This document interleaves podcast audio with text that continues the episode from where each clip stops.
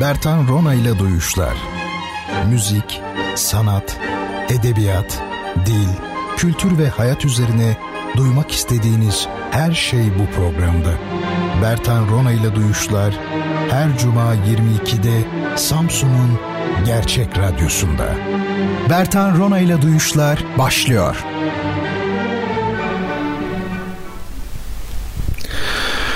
Efendim herkese merhabalar. Yine bir cuma gecesi ve Duyuşlar programında birlikteyiz. Programı sizin için hazırlayıp sunan Bertan Rona'yı dinlemektesiniz efendim. E, bu program aslında insanı güzelleştiren ne varsa belki de onu e, kendine konu edinen bir program bildiğiniz ya da şimdi öğrendiğiniz üzere nedir insanı güzelleştiren şeyler düşünmek e, güzelin peşinde olmak sanat üretmek e, efendim bazen inanmak öyle değil mi?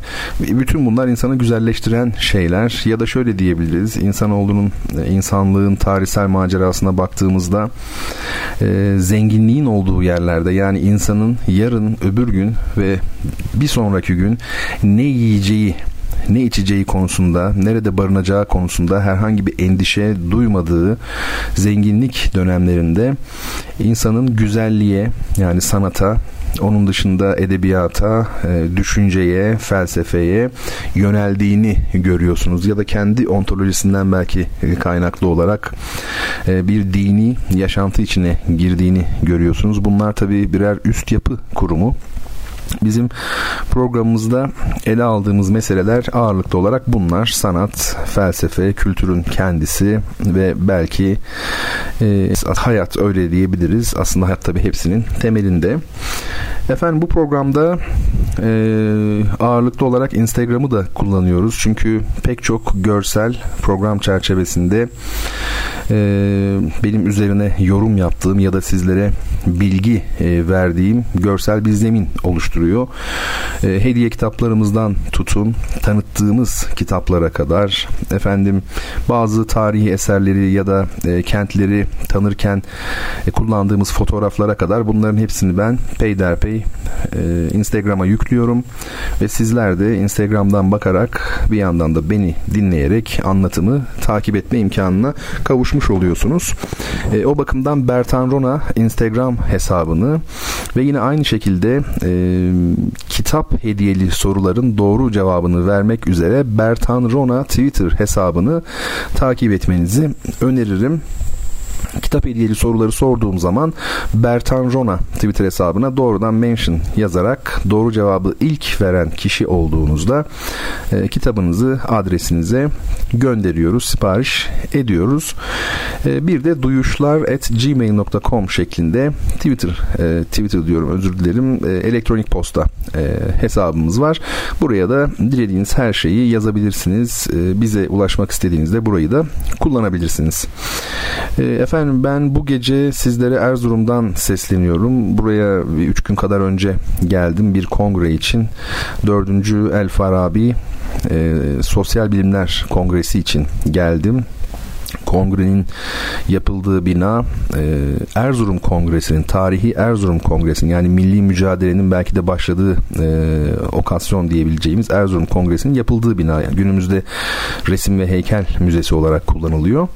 E, burada yapıldı ve ilginçtir. Tertip komitesinden bir hoca arkadaşımız e, şöyle söyledi. Dedi ki 100 yıl önce burada Erzurum Kongresi yapılmış ve bu binada yapılan ikinci kongre şu an bizim yaptığımız kongre. dedi. Bu da çok enteresan Ee, Erzurum'la ilgili sizlere bir şeyler anlatmak için sabırsızlanıyorum. Ancak izle, izlenimlerimi e, haftaya e, inşallah sizinle paylaşmak istiyorum. Çeşitli fotoğraflar çektim.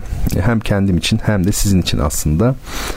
E, ben e, her zaman olduğu gibi yine kendi otomobilimle geldim buralara. Yolları seviyorum çünkü yüksek geçitleri de çok seviyorum. Bilen bilir. Hem buradan duyuşlardan hem de Twitter'dan takip edenler. E, pek çok geçitten tabii geçtim.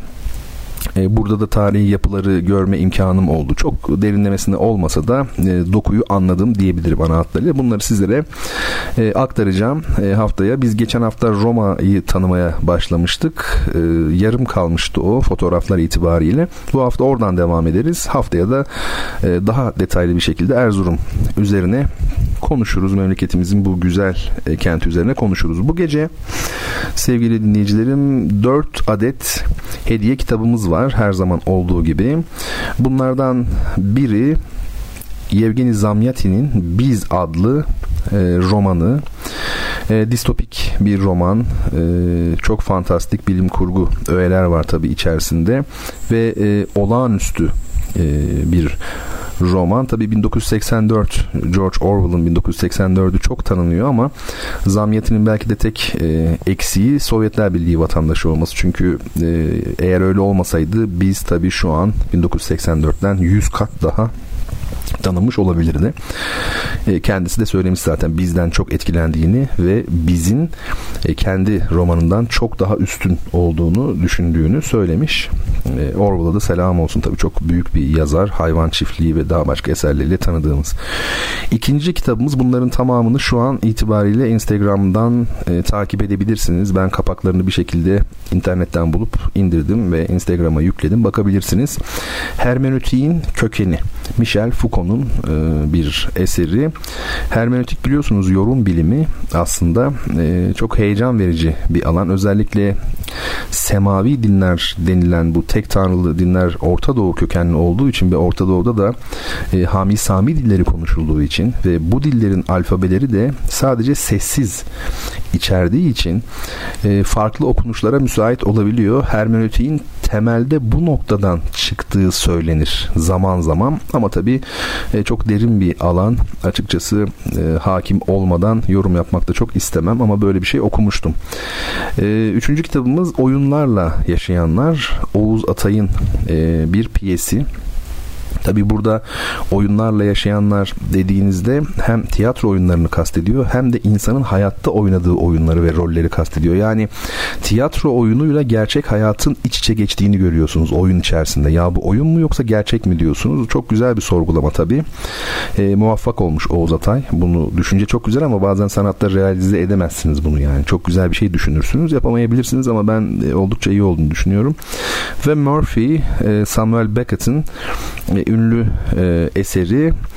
E, o da bu gece e, bizlerle birlikte yani daha doğrusu her an sizlerle birlikte olabilir. Eğer sorulara doğru cevap verirseniz sırasıyla hangi kitap sırası e, söz konusuysa e, kazanabilirsiniz. Şimdi bu gece biraz e, Metin Altıok'tan bahsederek programa başlamak istiyorum.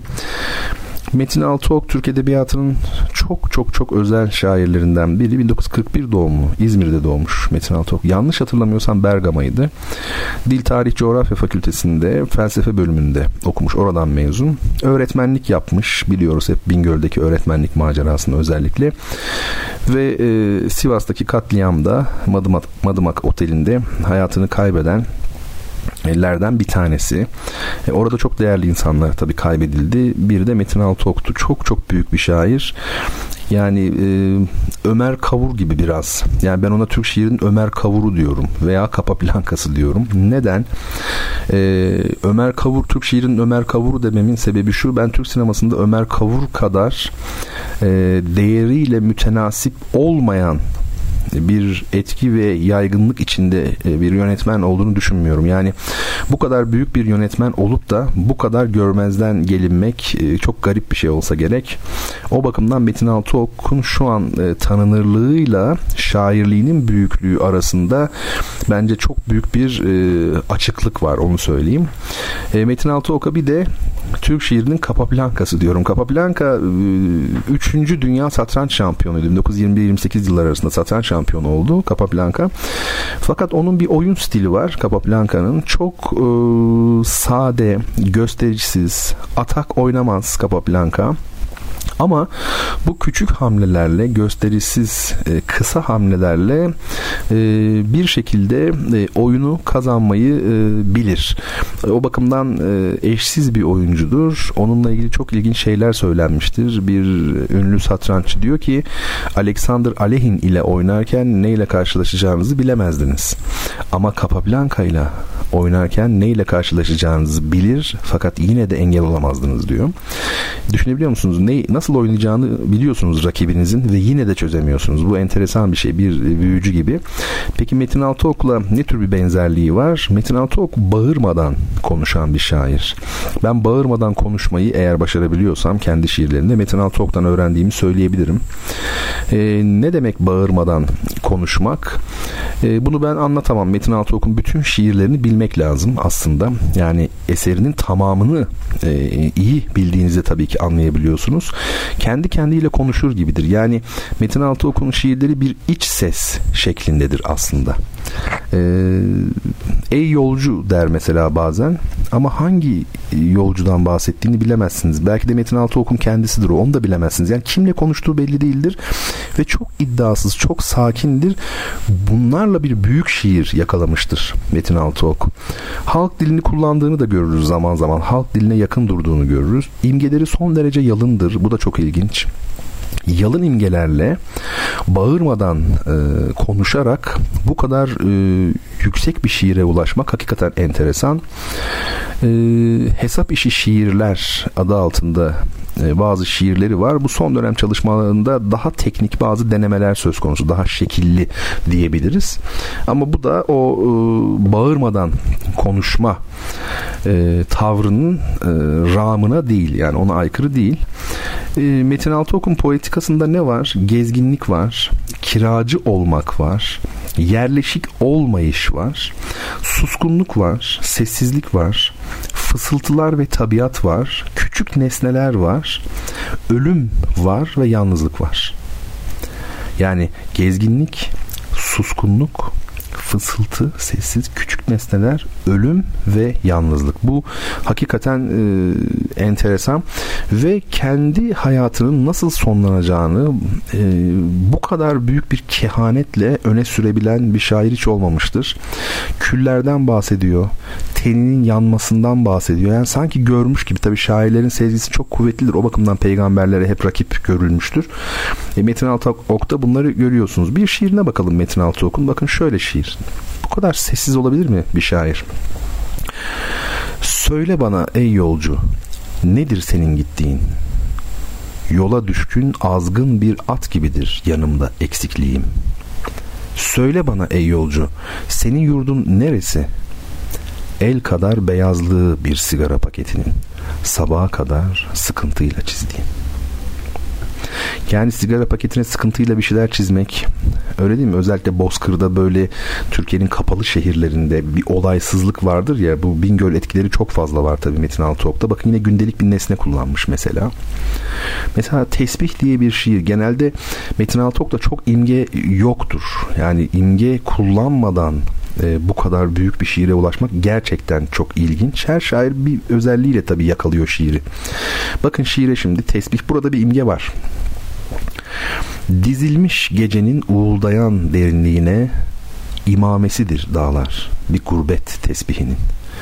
Kendini gizlice silen bir yolun dönemecinde baş parmağımı üzerinden acıyla geçirdiğim arasında ıssız ve karanlık köylerin gözüm kapalı adım gibi bildiğim.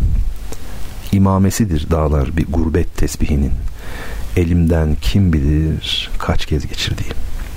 Şimdi burada dağlar e, gurbet tesbihinin imamesi olarak ortaya konuyor. Bu çok ilginç ama bana kalırsa o Bingöl'deki öğretmenlik dönemlerinde orada o Doğu Anadolu'daki o olaysızlığı belki o köydeki sessizliği vermek üzere bakın sonda ne diyor? İmamesi de dağlar bir gurbet tesbihinin elimden kim bilir kaç kez geçirdiğim.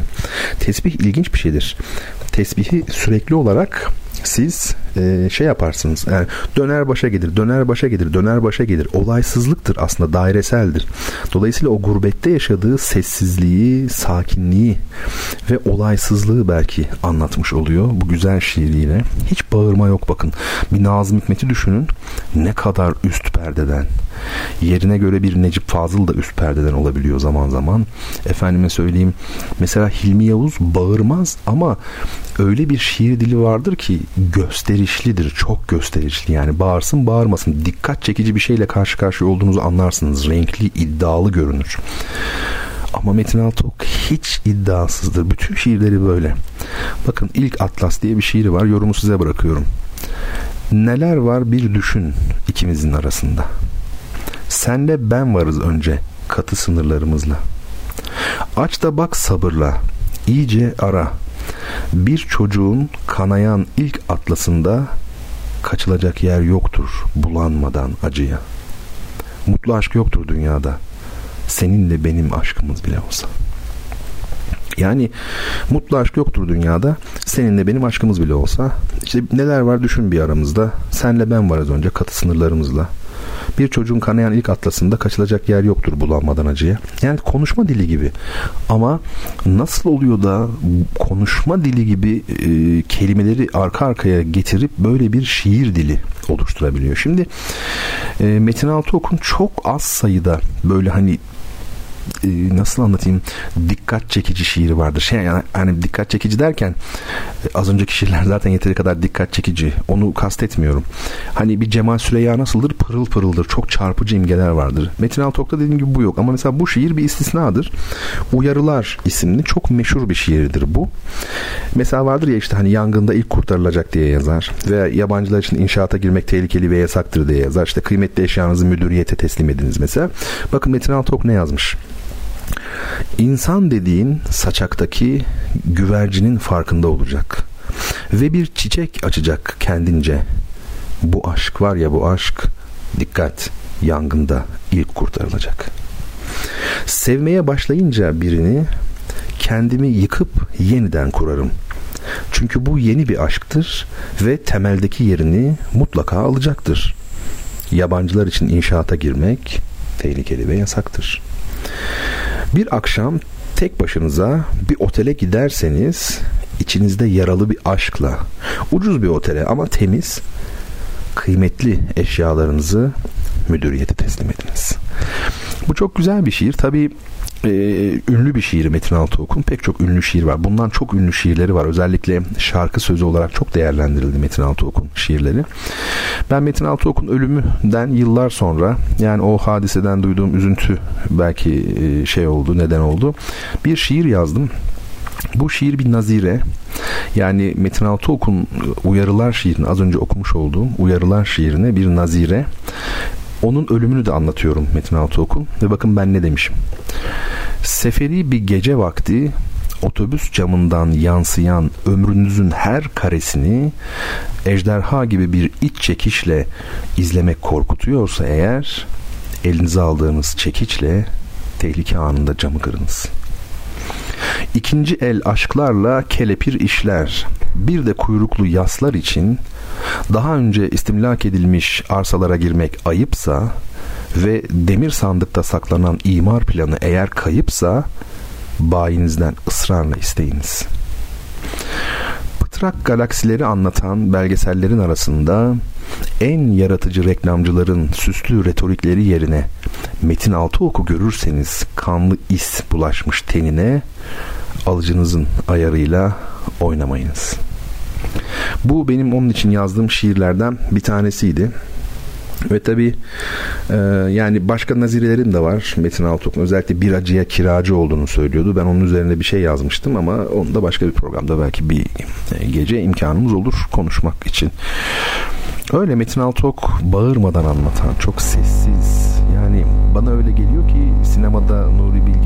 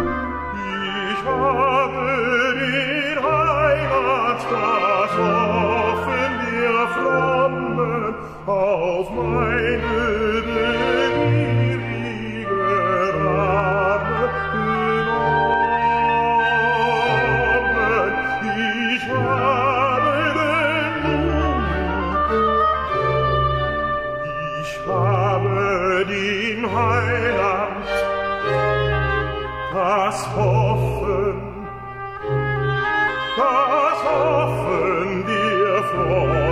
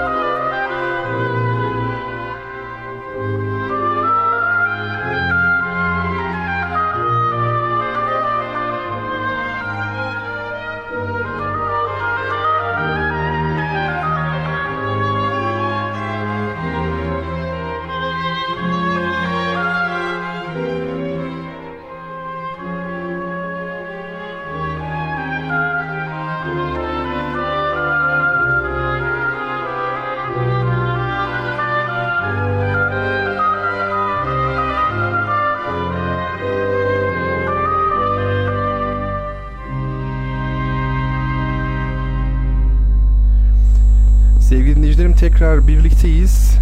Duyuşlar devam ediyor. Etmeye çalışıyor gerçi. Ee, ilk bölümün sonuna doğru anladığım kadarıyla e, bir dip ses ya da bir cızırtı e, oluştu. Biz şimdi arada bunu çözmeye çalıştık ama tamamen çözebildiğimizi zannetmiyorum. Bu benim kullandığım mikrofondan kaynaklanıyor olabilir. Oldukça adi bir mikrofon olduğunu söyleyebilirim. Söyleyebilirim değil söylemek e, durumundayım. Yani dürüstsem bunu söylerim çünkü çok adi gerçekten. E, dolayısıyla iyi bir mikrofon alayım. E, ben tabii e, hani stüdyodan değil artık çoğu zaman başka başka yerlerden yapıyorum programı. Dolayısıyla mikrofonumun iyi olması gerektiğini anlıyorum. Gül gibi programlar da şey olmasın değil mi? Yani heder olmasın çünkü önemli konular konuşuyoruz, konuşacağız. Umarım e, şimdi sesim daha iyi geliyordur. Cızırtı varsa bile biraz daha yüksek sesle konuşuyorum. Onu bastırabildiğimi ümit ediyorum. Şimdi kitap hediyeli soruyu bu cızırtı e, şeyinden dolayı badiresinden dolayı soramadım. Orada bir karışıklık oldu. Şimdi birinci kitap olan e, Zamiyeti'nin Biz adlı e, eseri için ben size güzelce bir soru sorayım. Sizler de o sorunun e, cevabını yazın. İlk yazan kişi olursanız kitabınızı gönderelim. Soru şöyle. Fütürizm yani gelecekçilik akımının en önemli temsilcilerinden biri olan yapıtlarında hareket ve hız kavramlarının ön planda olduğu ve Tasmalı Köpeğin Dinamizmi adlı çalışmasıyla tanınan ünlü İtalyan ressam kimdir? Tasmalı Köpeğin Dinamizminden yola çıkarak bulabilirsiniz diye düşünüyorum. Biz tabi şimdi e, devam edelim yavaş yavaş. E, tabi sizler de sorunun cevabını yazmış olun bu arada ve e, ben de kitabı kime göndereceğimi e, bileyim. Şu an ses daha iyi demiş. E, bu arada tabi sevgili Meryem Betül Koçağa ve sevgili Mesture Hanım'a çok çok çok çok çok teşekkür ediyorum. İkaz etmişler. Tabi ben o esnada göremedim onların yazdıklarını. Sağ olsunlar, var olsunlar uyardıkları için ve şu an ses daha iyiymiş. Umarım daha tekrar yani kötü olmadan götüre biliriz. Şimdi sizler tasmalı köpeğin dinamizminin ressamını e, araştırıp yazarken e, evet değil mi gayet güzel cevaplar geldi. Mehmet Emin Dandim Bey, Aziz Çetin Bey, Gülçin Akbaş hanımefendi ve Mesture Hanım e, doğru cevabı yazmışlar. İlk yazan da Mehmet Emin Bey olmuş. Şimdi bu arada Gülçin Hanım'a ben bir yani cevap yazamadım o bana bir mesaj göndermiş. Onu gördüm ama koşturmacadan imkanım olmadı. Ee, yazacağım olmamdan emin olabilir kendisi. Sevgili Gülçincim tabii Gülçin Hanım diyerek belki mesafe varmış gibi biraz şey yapıyorum yani. O bu arada sevgili Özlem de arzı endam etti. Değil mi? Benim zaman akışımda öyle söyleyeyim. Ee, Özlem senden atak bekliyorum. Bak kaçıncı olarak yazdın sen onu. Dur bir söyleyeyim. 1, 2, 3, 4, 5. sırada Özlem. Ama Özlem sonradan açılır. Genellikle hep son kitapları kazanır. 3 veya 4 değil mi Özlemciğim? Peki. Şimdi e, Mehmet Emin Bey'e kitabını göndereceğiz. Ben e, kaydetmiş oldum bu arada. Ve güzelce biz devam edelim. Bu programda çok görsel olacak. Eser analizi de yapacağız. Şehir, yani Roma'ya devam edeceğiz zaten. Felsefe var, başka şeyler var. Biraz renkli bir program Erzurum'a denk geldi. Umarım sesim de iyi olur. Şimdi e, Giacomo Balla doğru cevap. E, Mehmet Emin Dandin. Mehmet Emin Bey'den rica edelim duyuşlar.gmail.com adresine ya da doğrudan bana Twitter'dan Bertan Rona'ya da olabilir. Direkt mesajlar çünkü yabancı değil Mehmet Emin Bey. E, adres, telefon yazarsanız çok memnun olurum göndermek için kitabınızı. Şimdi gelin Roma fotoğraflarına biraz devam edelim. E, Roma fotoğraflarını geçen hafta tamamlayamamıştık yani olmadı. Şimdi o bakımdan devam ediyoruz. İlk fotoğraf Instagram'dan paylaşmış olduğum ilk fotoğraf e, Kolezyum, Kolozeum. E, aslında geçen hafta Kolozeum'un ilk birkaç fotoğrafında kalmıştık zaten. Onları görmüştük. Burada bakın e, şey kısmı çok açık bir şekilde görünüyor size söylediğim gibi ortada. Değil mi? O makaralı sistemle gladyatörlerin yerin altından çıkarıldığı. Oradan bazen aslan veya kaplan da çıkıyormuş hani. E, solda insanlar var. Orada muhtemelen bir rehber var. O bir kafile gibi görünüyor ve o sol taraftaki aslında zemin o insanların üzerinde bulunduğu zemin bütün bu açık alanın da üzerinde aynı şekilde. Yani arena zaten kum demektir biliyorsunuz latince'de harena o kumdan e, kaplı bir yer. E, alt tarafında işte adamlar o dönemin teknolojisiyle ciddi şeyler yapmışlar ve oldukça yüksek tabi bize şimdi bu normal geliyor ama o günün insanı için böyle bir bina böyle bir yapı inanılır gibi değil. Ve merdivenler var. Bakın en, en üst kısımlarda ara ara oralardan geliyor insanlar ve şu an görünmese de tabi oturuyorlar kendi yerlerine. Sonraki fotoğraf bir tak, bir zafer takı. Ee, zafer takı şimdi tabi bu bir zaferin hatırası olarak, anısı olarak e, şey yapılmış. Yapılmış. Tamam onu biliyoruz. E, fakat burada ilginç olan şey şu. Kapı ne demektir? Kapı bir e, mekana, bir ortama, bir yapıya bizi sokar. Öyle değil mi? Ama burada gördüğünüz gibi kapı bizi herhangi bir yerden herhangi bir yere götürmüyor. Salt bir kapı ile karşı karşıyayız. Tabii kapı çok önemli bir sembol aynı zamanda. Tasavvufta öyle bizim dilimizde de vardır ya kapılanmak diye bir şey vardır. Bakın ne kadar enteresan fiil kapılanmak. Ee, o bakımdan baktığımızda e, kapı üzerine müstakilen program yapılır. Hatta programlar yapılır. Kapı tarih boyunca hangi medeniyette neyi ifade etmiştir? Bu çok önemli bir şey. Bakın zafer takı adam oraya bir geçit bir kapı yapmış. Aslında kapı bir anlamda da transandan olan demektir. Yani geçiştir. Bu dünyadan başka bir dünyaya geçiş. Bu halden başka bir hale geçiş. Geçiş kavramı. O bakımdan e, benim ilgimi çekmiştir. Yani salt kapının yapılması yani şey yok, bağlantı yok. Kapı sembolizmin bu kadar somutlaştığı örnek çok azdır. Zafer takı. Tabi bu işte filanca Roma İmparatorluğu'nun kazandığı bir zaferin anısına yapılmıştır. Üzerindeki işte işçiliği görüyorsunuz, sanatı görüyorsunuz. Amenna yani onlar ayrı konular. Üzerine çok çok konuşulabilir. Ama e, özellikle burada benim dikkatimi çeken şey e, kapı, kapı kavramı. Ben bunu bakın mesela bizim medreselerimiz işte değil mi işte Erzurum'dayım şimdi. Yakutiye olsun efendim çifte minareli medrese onların da girişleri buna benziyor. Ama bir binaya giriyorsunuz. Burada bina yok. Bu olağanüstü bir şey. E, onu söyleyelim. Şimdi sonraki fotoğrafa bakalım. Evet merdivenler bunlar. Bunlar değilse de galiba sol taraf mıydı ya da varsa bakacağız şimdi koymuş muyum onu da fotoğraflara bilmiyorum. Bu merdivenler öyle bakıp da geçmeyin çünkü bu değilse de dediğim gibi öbürü Michelangelo'nun tasarladığı merdivenler. Yani bir mimar olarak merdiven de tasarlamış Michelangelo onların açısı özellikleri. Merdiven de çok ilginç bir şey değil mi? Yani üzerinde düşünmek lazım. Merdiven nedir? O da çok şeyi ifade ediyor aslında merdiven. Anadolu köylerinde aşıt derlermiş merdivene. Farsça bir kelime merdiven. Neverduban işte biliyorsunuz meşhur merdiven olmuş merdiven bizi nereye çıkarır? Skala ne demektir? Hangi e, basamağı veya hiyerarşiyi ifade eder mi aslında merdiven? Çünkü müzikte öyledir. Mesela skala diye bir şey var müzikte ama sesler arasında bir hiyerarşi var. Hepsi eşit değil. O bakımdan merdiven deyip geçmemek lazım. Bakın burada merdivenin sosyal yönü de görünüyor. Öyle bir merdiven yapılmış ki insanlar buraya adeta oturmaya geliyorlar. Özellikle hava güzel olduğu zaman Roma'da bu tür merdivenlerin tamamen dolu olduğunu görürsünüz. Yani bir merdiven kültürü bu harika bir şey. Evet bir sonraki e, resim aslında çok özel. Fark ettiyseniz hiç şey vermiyorum yani tekil olarak gördüğünüz resimdeki eser üzerine bilgi vermiyorum. Onun önemi yok benim için.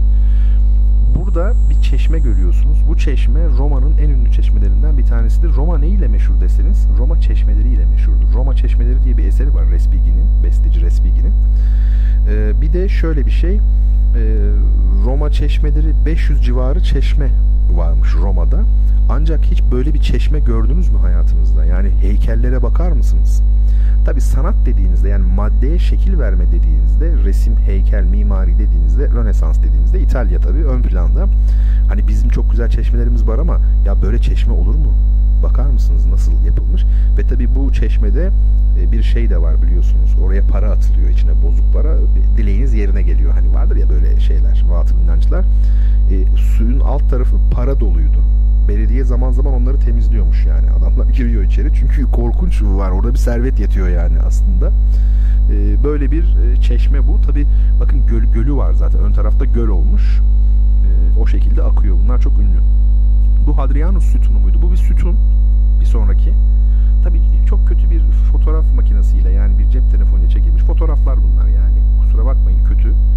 Baksanıza arabanın üst tarafı falan görünüyor. Yani benim hayatta çekmeyeceğim fotoğraflar ama hani o an tabii oradayken çekiyorsunuz bir şekilde. Bu bir sütun. Sütun da çok önemli bir şeydir. Mesela bu mimari eserlerde antik Yunan'da biliyorsunuz işte galeriler olsun veya hani bu Pantheon gibi yapılarda her zaman ne vardır? Ön tarafta sütunlar vardır. Beyaz Saray'da ona göre yapılmış ya Yunan mimarisi örnek alınarak. Amerika'daki Beyaz Saray. Niye e, silindir şeklinde acaba bu sütun? Karede olabilirdi diye e, okurken ben şununla karşılaşmıştım. E, aslında bu sütunların çok eski çağlardaki e, obruklar olduğu yani ağaç gövdeleri aslında evler öyle yapılırmış ağaç gövdesinden teknoloji ilerleyince o yuvarlağı bu defa mermerle yapmışlar.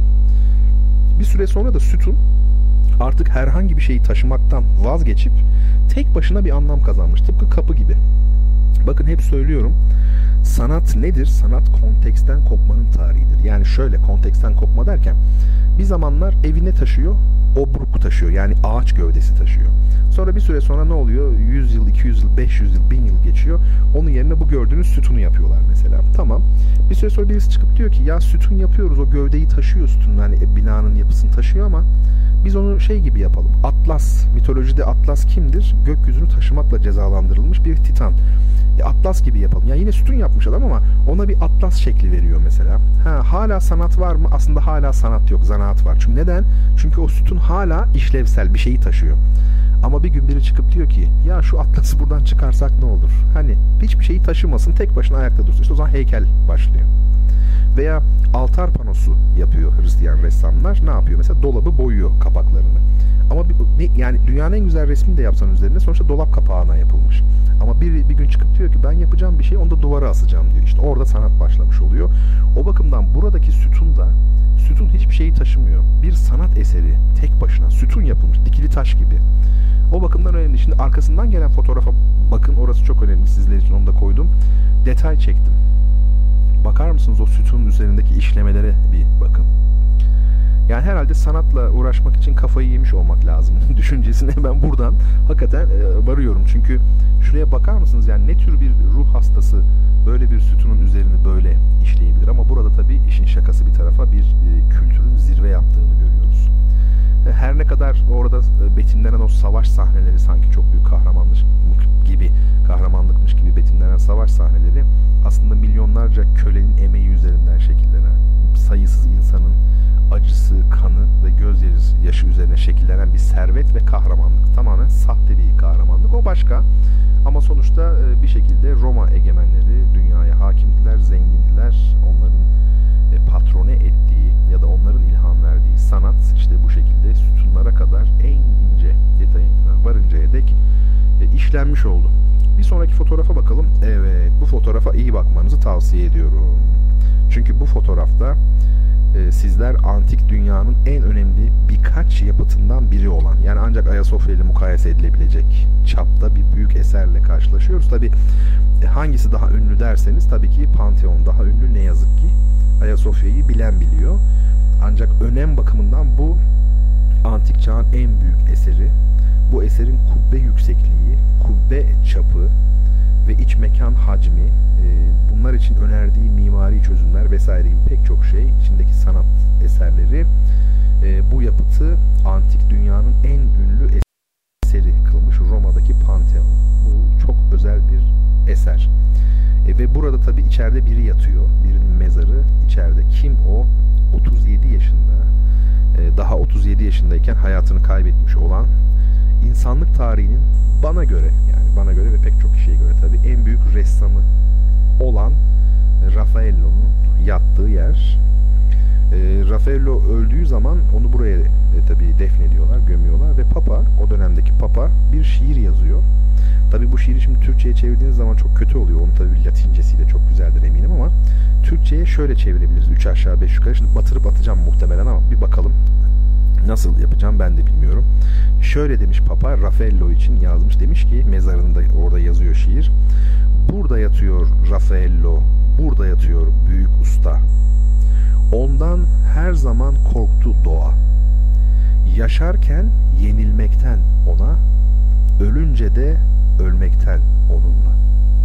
Yani tabiat Raffaello'dan niye korkuyormuş? Raffaello hayattayken tabiat diyormuş ki ya ben bu adama her gün yeni, yeniliyorum, mağlup oluyor. Öyle bir çiziyor ki çünkü. Ama öldüğü zaman da tabiat onunla birlikte ölürüm diye korkuyormuş. Papa böyle yazmış yani. Bugün bu Raffaello, Leonardo, Donatello gibi isimleri İtalyanlar kullanmıyor. E sadece Raffaello isimli bir İtalyan duyamazsınız. Yani çünkü onlar bu dört büyük hani ressamı, sanatçıyı onlar biraz aziz gibi hani görüyorlar. Onlara göre kutsal ve o bakımdan da e, adları pek kullanılmıyor. Bu Pantheon. E, devam edelim. Ha, işte Pantheon'dan bir başka görüntü. Yani Pantheon'a ilk geldiği zaman arkasından da bakın yan taraftan bu defa Pantheon. Bu fotoğrafı sizle özellikle paylaşıyorum. İki sebepten dolayı. Birincisi önemli bir sebep değil aslında. Taş var ya orada gördüğünüz mesela. Bakın üzerinde ne var?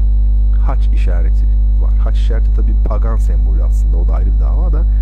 Yani dikili taşlar Mısır'dan getirilmiş olan veya paganizmden, Roma döneminden kalmış olan bu tip büyük eserlere haç dikerek aslında bir anlamda iyi yapmışlar. Çünkü yıkılmaktan kurtarmışlar. Ee, Roma Hristiyan olduğu zaman çok büyük bir tahribat görmüş. Hristiyanlığa geçince tabii bütün bunlar kafir yapıtları, paganizm hepsi ve yok etmişler zaten çoğunu. Mesela Kolozeum'da ilk girdiğiniz zaman haç görüyorsunuz dev gibi. Yani oraya zamanında hangi kimdir, hangi papa haç dikip burası artık Tanrı'nın evidir filan dediği için kurtulmuş. E, Pantheon'u görüyoruz burada. Bu fotoğrafta ikinci şey asıl önemli olan şey sağ taraftaki masalar. Şimdi görüyorsunuz orada insanlar yemek yiyor. Bakın ben size bir şey söyleyeyim. Bugünkü dünyayı anlamak istiyorsanız sosyolojiden siyasete kadar haberleri açtığınızda duyduklarınızdan e, falanca filancaya kadar bir akademik e, kongredeki sunumlara kadar e, herhangi bir nesnenin, olayın ve ilişkinin fark etmez parayla olan e, ilişkisine bakacaksınız. Bugün turizm dediğimiz sektör iğrenç bir sektör. Yani sadece para kazanma üzerine kurulu. Şimdi şu masada yemek yiyenlere bakın onlar ne yiyorlar ben size söyleyeyim. Muhtemelen birer makarna söylüyorlar kendilerine. Ondan sonra makarna ile birlikte güzel bir şey e, salata mesela söyleniyor. Zeytinyağlı tabii Roma olduğu için orası. İtalya tabii. İtalya bize benziyor çok. Yani Akdeniz olduğu kadar belli ki. Arkasından da bakın beyaz şaraplarını söylerler muhtemelen. Ve orada verecekleri para 40 eurodur. Ben size söyleyeyim 50 eurodur. Şimdi ve o masalar sürekli dolup boşalır. Bakın garsonlar önde müşteri bekliyor. Avdalar bakın onlar. Ve e, arka tarafta şimdi göreceğiz zaten şu bina var ya sağdaki bina. Onun hemen arkasında dönünce Piazza Navona diye çok ünlü bir meydan var. Piazza meydan demek zaten biliyorsunuz. Piyasa bizdeki kelime meydanda yapıldığı için piyasa. Piazza Navona eskiden bir e, arenaymış. Daha sonradan meydana dönüşmüş bir şekilde yavaş yavaş.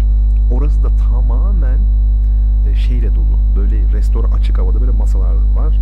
Ya da e, Campo di Fiori. Yani tamamen para. Para eksenli. Bizdeki Sultanahmet civarı gibi aslında. Hiç, hiçbir şey değişmiyor biliyor musunuz? Nereye giderseniz gidin. üç aşağı beş yukarı. Tibet'e bile gitseniz aynı. E, kapitalizmin temel yapısını bildiğiniz zaman her şeyi anlayabiliyorsunuz. E, heh, arkası işte. Bakın şöyle söyleyeyim. Şöyle bir önceki fotoğrafa gelin şimdi. Bu az önce masalar vardı ya. O, e, son konuştuğumuz fotoğrafı diyorum. Şimdi bu bina var ya bakın şu sağdaki.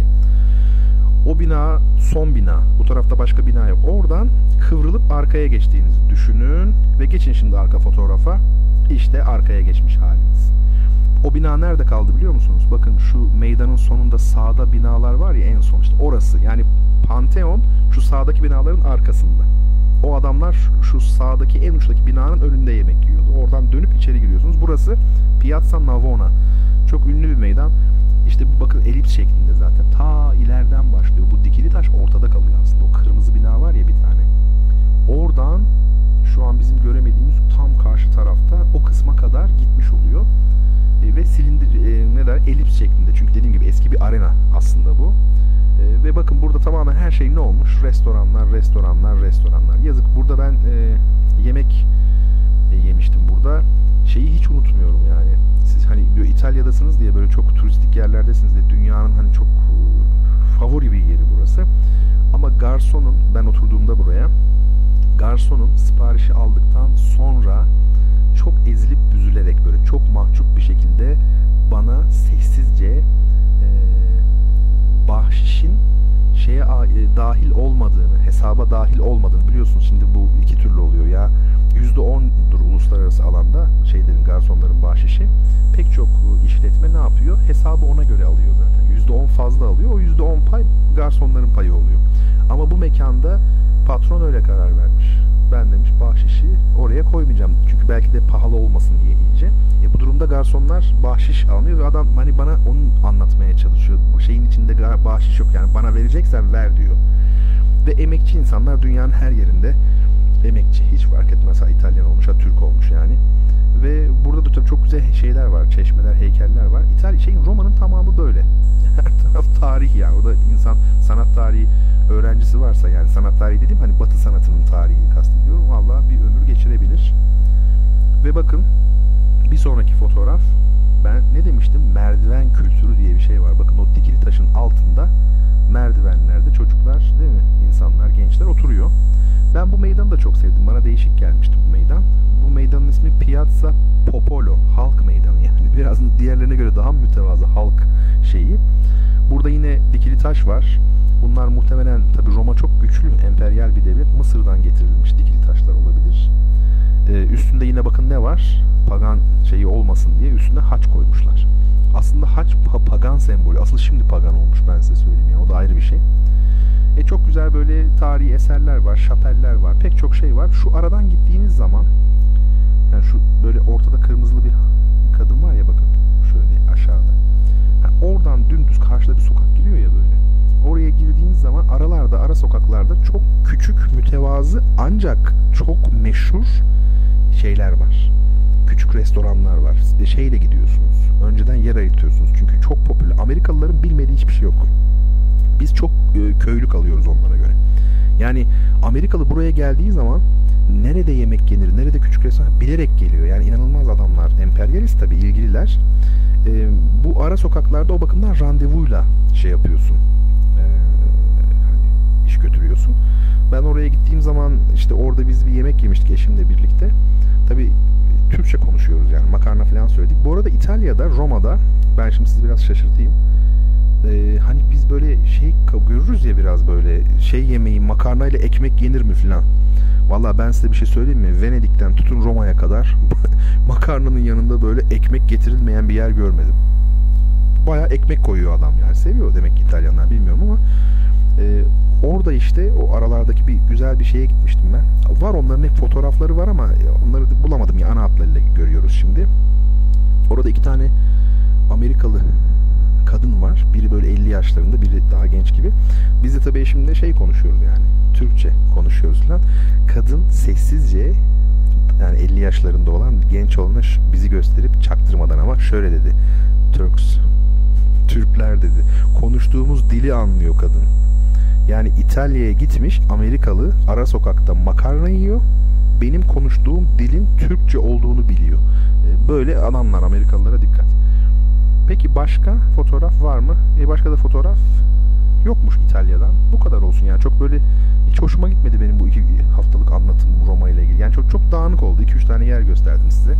Ama öbür türlü de şimdi ne yapayım? Yani oturup iş güç var yani tamamen hazırlanıp da böyle çok detaylı bir anlatım da zor. Ama binlerce fotoğraf var. İçlerinden size kabaca birkaç şey göstereyim. Piazza Popolo bu meydan. Halk meydanı. Aklınızda bulunsun yani giderseniz bir gün. Halk meydanında halk ekmek vardı ya bir zamanlar. Onun gibi halk gofret gibi bir şeyler yapabilirsiniz. Peki e, Roma ile ilgili biraz konuştuk.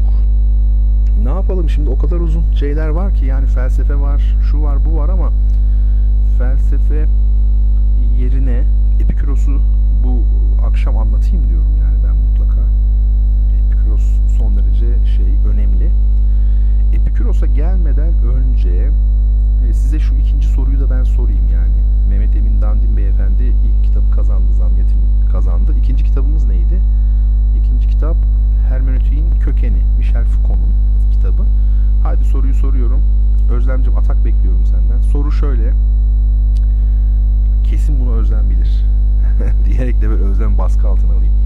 Şimdi okuyacağım dörtlük hangi şairimize aittir? Arada bir de böyle soralım yani. Soru şöyle. Yani soru derken dörtlük şöyle. Ömrün gecesinde sükun, aydınlık, boşanan bir seldi avuçlarından, bir masal meyvesi gibi paylaştık mehtabı kırılmış dal uçlarından. Evet yani siz şimdi tabii bunun cevabını arıyorsunuz veya bilen varsa işte ben onu hayal ediyorum. Çünkü Google'dan bakılıyor ya çoğu şeye. Ama mesela birisi de böyle yani ezbere bilen bir kişi o bilgisinin bir avantajını yaşasın hayatta. Herkes ararken çat diye doğru cevabı yazsın mesela değil mi? Peki şimdi bir müzik arası verelim yine. Ee, biz tabii şeyi atlamış olduk yani Epiküros'u ama ne yapalım Epiküros'u da belki bir sonraki hafta yaparız. Ee, caz müziğinde biliyorsunuz e, şöyle bir şey oluyor. E, cazda elektrik band ve bir de akustik band diye iki şey var. Yani bu üçlü çalıyorlar ya trio. Ne demek akustik band?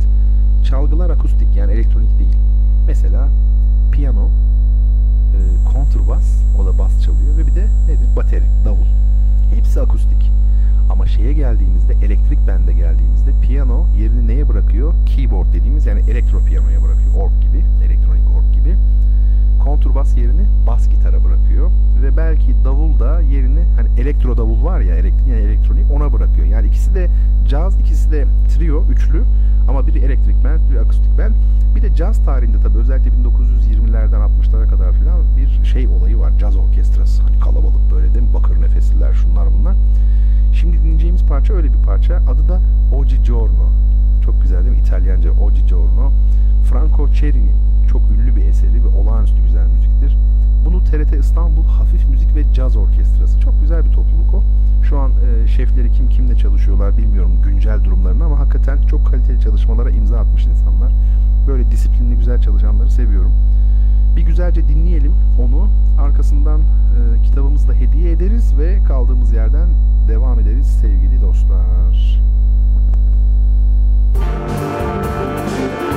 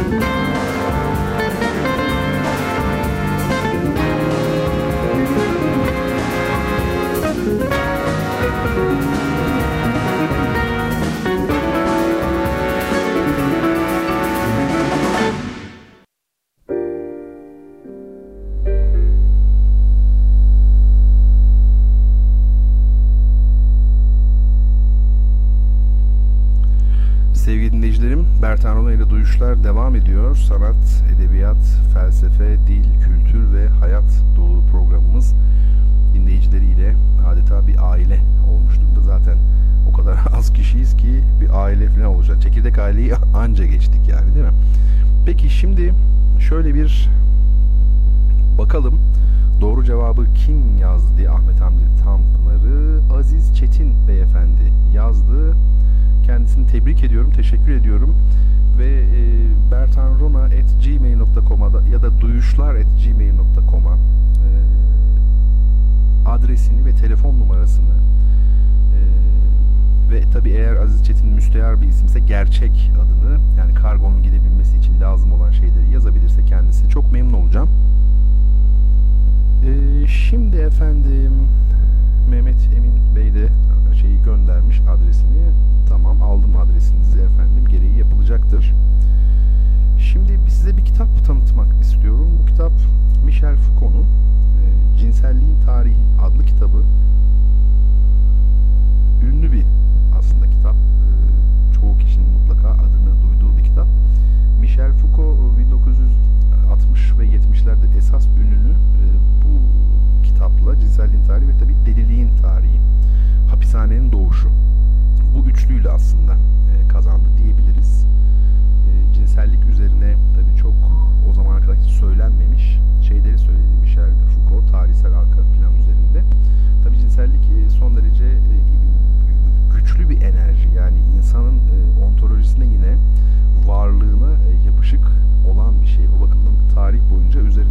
tartışılmış bir konu. E, zaman zaman işte bir tabu olarak değerlendirilmiş, zaman zaman e, hayatın bir gerçeği olarak değerlendirilmiş. Efendim feminist hareketi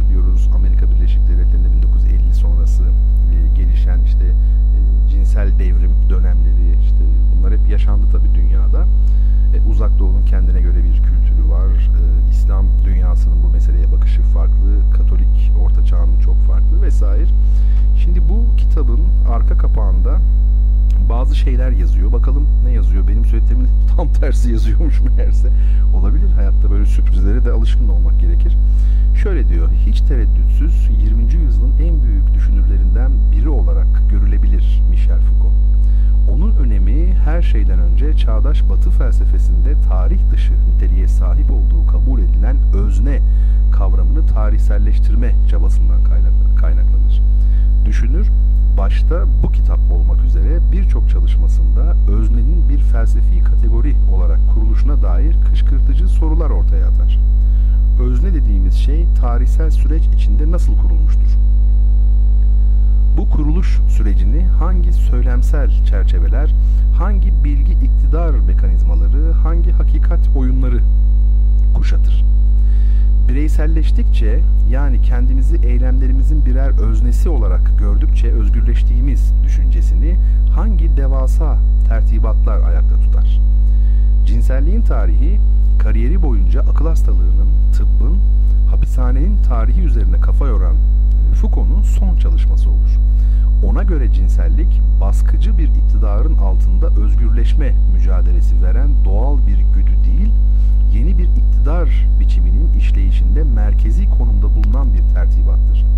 Bu tertibat kendimizi birer özne olarak kurmamızda vazgeçilmez işlevler üstlenir. Seks etkinliğimizin bizdeki en doğal, en temel, dolayısıyla da en öznel boyut olduğunu tekrar tekrar anımsatır. Bu tertibata göre bir özne olarak kendimizi tanımak istiyorsak cinsellik denen şey üzerine kafa yormamız, onu alabildiğine anlaşılır kılmamız, söyleme dökmemiz ve ne olduğumuzu ona sormamız gerekmektedir. Ancak der Foucault, söz konusu tertibat içimizdeki o meçhul otantik benliği açığa çıkardığına inandığımız ölçüde bizimle bütünleşir, görünmez hale gelir ve elimizden kaçar. Bu noktada elinizdeki çalışmanın başta siyaset felsefesi olmak üzere sosyal bilimlerin tüm alanlarında çığır açan özelliği ortaya çıkmaktadır. Cinsellik sorunuyla birlikte ortaya atılan her şeyden önce bir iktidar sorunudur. Ancak bu sorunu doğru anlayabilmek için de batıdaki klasik siyaset düşüncesinin yüzyıllardır kabul ettiği baskıcı iktidar düşüncesini bir kenara bırakmak yepyeni bir iktidar kuramı geliştirmek, özgürleşmeye alternatif olarak kendini yaratmayı, arzunun özgürleşmesi yerine zevki yoğunlaştırmayı öne çıkarmak gerekir. İşte elinizdeki kitap bu yeni iktidar kuramının ortaya atıldığı en önemli metinlerden biridir. Bütün ilişkilerde içkin olarak mevcut olan, yukarıdan değil aşağıdan gelen, sadece yok etmeyip aynı zamanda da üreten ve yeni direniş olanaklarını da beraberinde getiren bu yeni iktidar biçimi en parlak ifadesini bu metinde bulur. Yazık ki tamamlanmamış bu çalışmanın sadece olağanüstü bir tarih çalışması değil, aynı zamanda sosyal bilimleri derinden sarsan bir felsefe metni olduğunu unutmamak gerekir. Evet böyle tumturaklı bir metin ya kaleme almışlar. Genellikle zaten kitapların tanıtım metinleri yani arka kapakta falan biraz hafif tertipte abartılı olur yani kabul etmek gerekirse. Çünkü bir ticari ürün bu. O ürünü e, satması gerekir. Yine mi cızırtı var yayından kaynaklı? Yayında cızırtı var hocam. Benim bilgisayarımdan kaynaklı da olabilir. Hiç zannetmiyorum sizin bilgisayarınızdan kaynaklı olabileceğini. Yönetmenim bakalım bana ne diyecek. Eğer cızırtı var diye haber verirse o zaman gereğini yaparız. Ama şimdilik devam edeyim ben. Yüksek sesle konuşayım bari. Biliyorsunuz ne kadar yüksek sesle bağırırsanız o kadar doğruyu söylediğiniz zannedilir. Yani bu işler böyledir. Peki efendim şimdi yeni bir soru soralım mı? Soralım. Bu soru iğrenç. Bunu ben de kabul ediyorum yani. Bula bula bunu bulabildim yani. Tam bir e, rezaletle karşı karşıyayız şu an. Soruyu sorduğumda e, anlayacaksınız ne demek istediğimi. Bu böyle bir şey ortaokul, lise bilgi yarışması kıvamında bir soru. Yani çok özür diliyorum hepinizden böyle bir soru. Ne yapayım yani zamanım azdı ancak bunu bulabildim ya. Öbürleri yine iyi. Ahmet Hamdi Tanpınar falan vardı yani ne yapalım. Soru şöyle. Çok da kısa bir soru. Bir yıl kaç saattir? Ya tekrar özür diliyorum. Çok özür dilerim. Bir yıl kaç saattir? Bunun ee, evet yönetmenim diyor ki hocam diyor cızırtı var ama azaltılmış hali bu. Sevgili dinleyicilerim beni çok sevdiğinizi biliyorum. Beni çok sevmeseniz zaten bu programa katlanmazsınız. O yüzden şu cızırtılı halimle de bakın Erzurum'dan şu an yani e, otel odasından yayın yapıyorum. Yarın sabah da o kadar yola gideceğim halde. Bunu sizi sevdiğim için yapıyorum. Siz de ne olur terk etmeyin beni. Şu cızırtılı haliyle dinleyin yani. Ve Oyunlarla Yaşayanlar kitabı aslında Oğuz Atay'a da çok ayıp etmişim yani. Oğuz Atay'ın kitabını kazanmak için sorduğum soruya bakın yani. Bir yıl kaç saattir?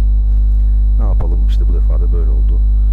Peki sizler bu cevabı yazarken yaza durun bu cevabı. Ben Deniz şimdi sizlere biliyorsunuz benim masal tutkum da var yani size küçük bir masal okuyayım. Ama bu uzun değil. İşte bu ya Özlemcim oyunlarla yaşayanı kazandı ya. Özlem sana ne demiştim ben? Genellikle 3. ve 4. kitapta açılıyor Özlem. Bak ilk ilkinde 5.ydi. İkinci kitapta 4. oldu. Sonra 3. kitapta birden 1'e sıçramış oldu. Peki eee Özlemci tabi bu cevabı aslında sen kendi hesaplamadın değil mi? Çünkü şöyle bir cevap geldi Özlem'den. 8765 virgül 81 277 gibi küsuratlı değil mi böyle? Ee, ama bizi hiç ilgilendirmiyor. Sonuç önemli ve Özlemciğimin şeyini beğeniyorum şu an yani. Beğendim. Beğenmek diye bir şey var. Aziz Bey, e, Betül Hanım değil mi? Yani Fatih Bey, pijamalik pijamalı kaktüs. Eyvallah siz de bizim e, tabi düzenli dinleyicilerimizdensiniz ya da en azından ediyorsunuz ben biliyorum. Dedim ya o kadar azız ki yeni gelen herkesi tanıyorum yani. Muhteşem bir şey değil mi ya samimiyet öbür türlü düşünsenize bilmiyorsunuz kim dinliyor programı binlerce insan falan. Bence hiç gerek yok. Şimdi gayet güzel. Bu o zaman biz şimdi Özlemcim seni de şöyle not alayım. Tamam. Üçüncü kitapta Özlem'e gidiyor. E, adresin var mıydı canım benim bilmiyorum ama artık yoksa da sen bir yaz garanti olsun ne olur. Belki ben bulamam bir şeyler olur benim sağım solum belli olmaz. Şu masalın güzelliğine bakar mısınız? Kısa bir masal öyle uzun değil. Merak etmeyin ben yazmadım masalı. o da şöyle. Bir varmış bir yokmuş. Evvel zamanların birinde uzak bir diyarda iyi kalpli bir prens yaşıyormuş. Evlilik çağındaki bu prens bir prenses ile evlenmek istiyormuş. Kendisine uygun bir eş bulmak için bütün ülkeleri dolaşmış ama bir türlü istediği gibi birini bulamamış. Karşılaştığı prenseslerin gerçek olup olmadığı konusunda hep tereddüt ediyormuş.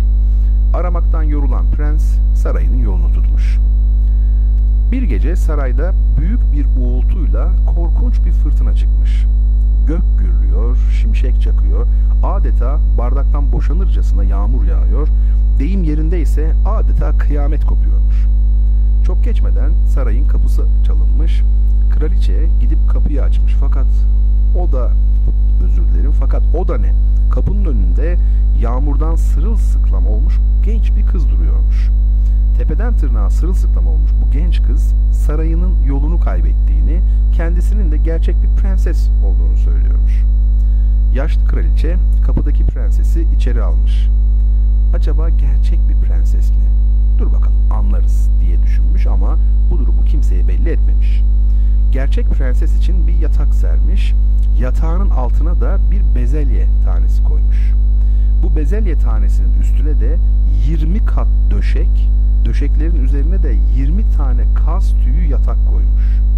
Gece olmuş, prenses kraliçenin yaptığı yatakta uyumuş. Sabah olunca da gerçek prensese gece nasıl uyudun, rahat ettin mi diye sormuşlar. Gerçek prenses, ah, yatağımın altında ne vardı bilmiyorum. Sanki yatağımın altında çok sert bir şey vardı. Gece boyunca gözümü bile kırpamadım. Sabaha kadar kıvrandım. Sabah uyanınca da her yerim ağrıyordu demiş gerçek prenses.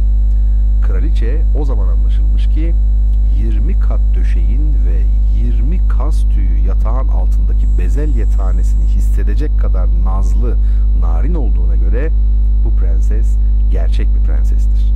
Hemen oğluna durumu anlatmış. Oğlu da onun gerçek prenses olduğuna inanıp onunla evlenmiş. O bezelye tanesini de mumyalayıp saraylarında yaptıkları özel bir müzeye koymuşlar. O bezelye tanesini görmek isterseniz belki hala müzede duruyordur. İşte size gerçek bir masal. Andersen dalga geçiyor tabii ki. Burada belli.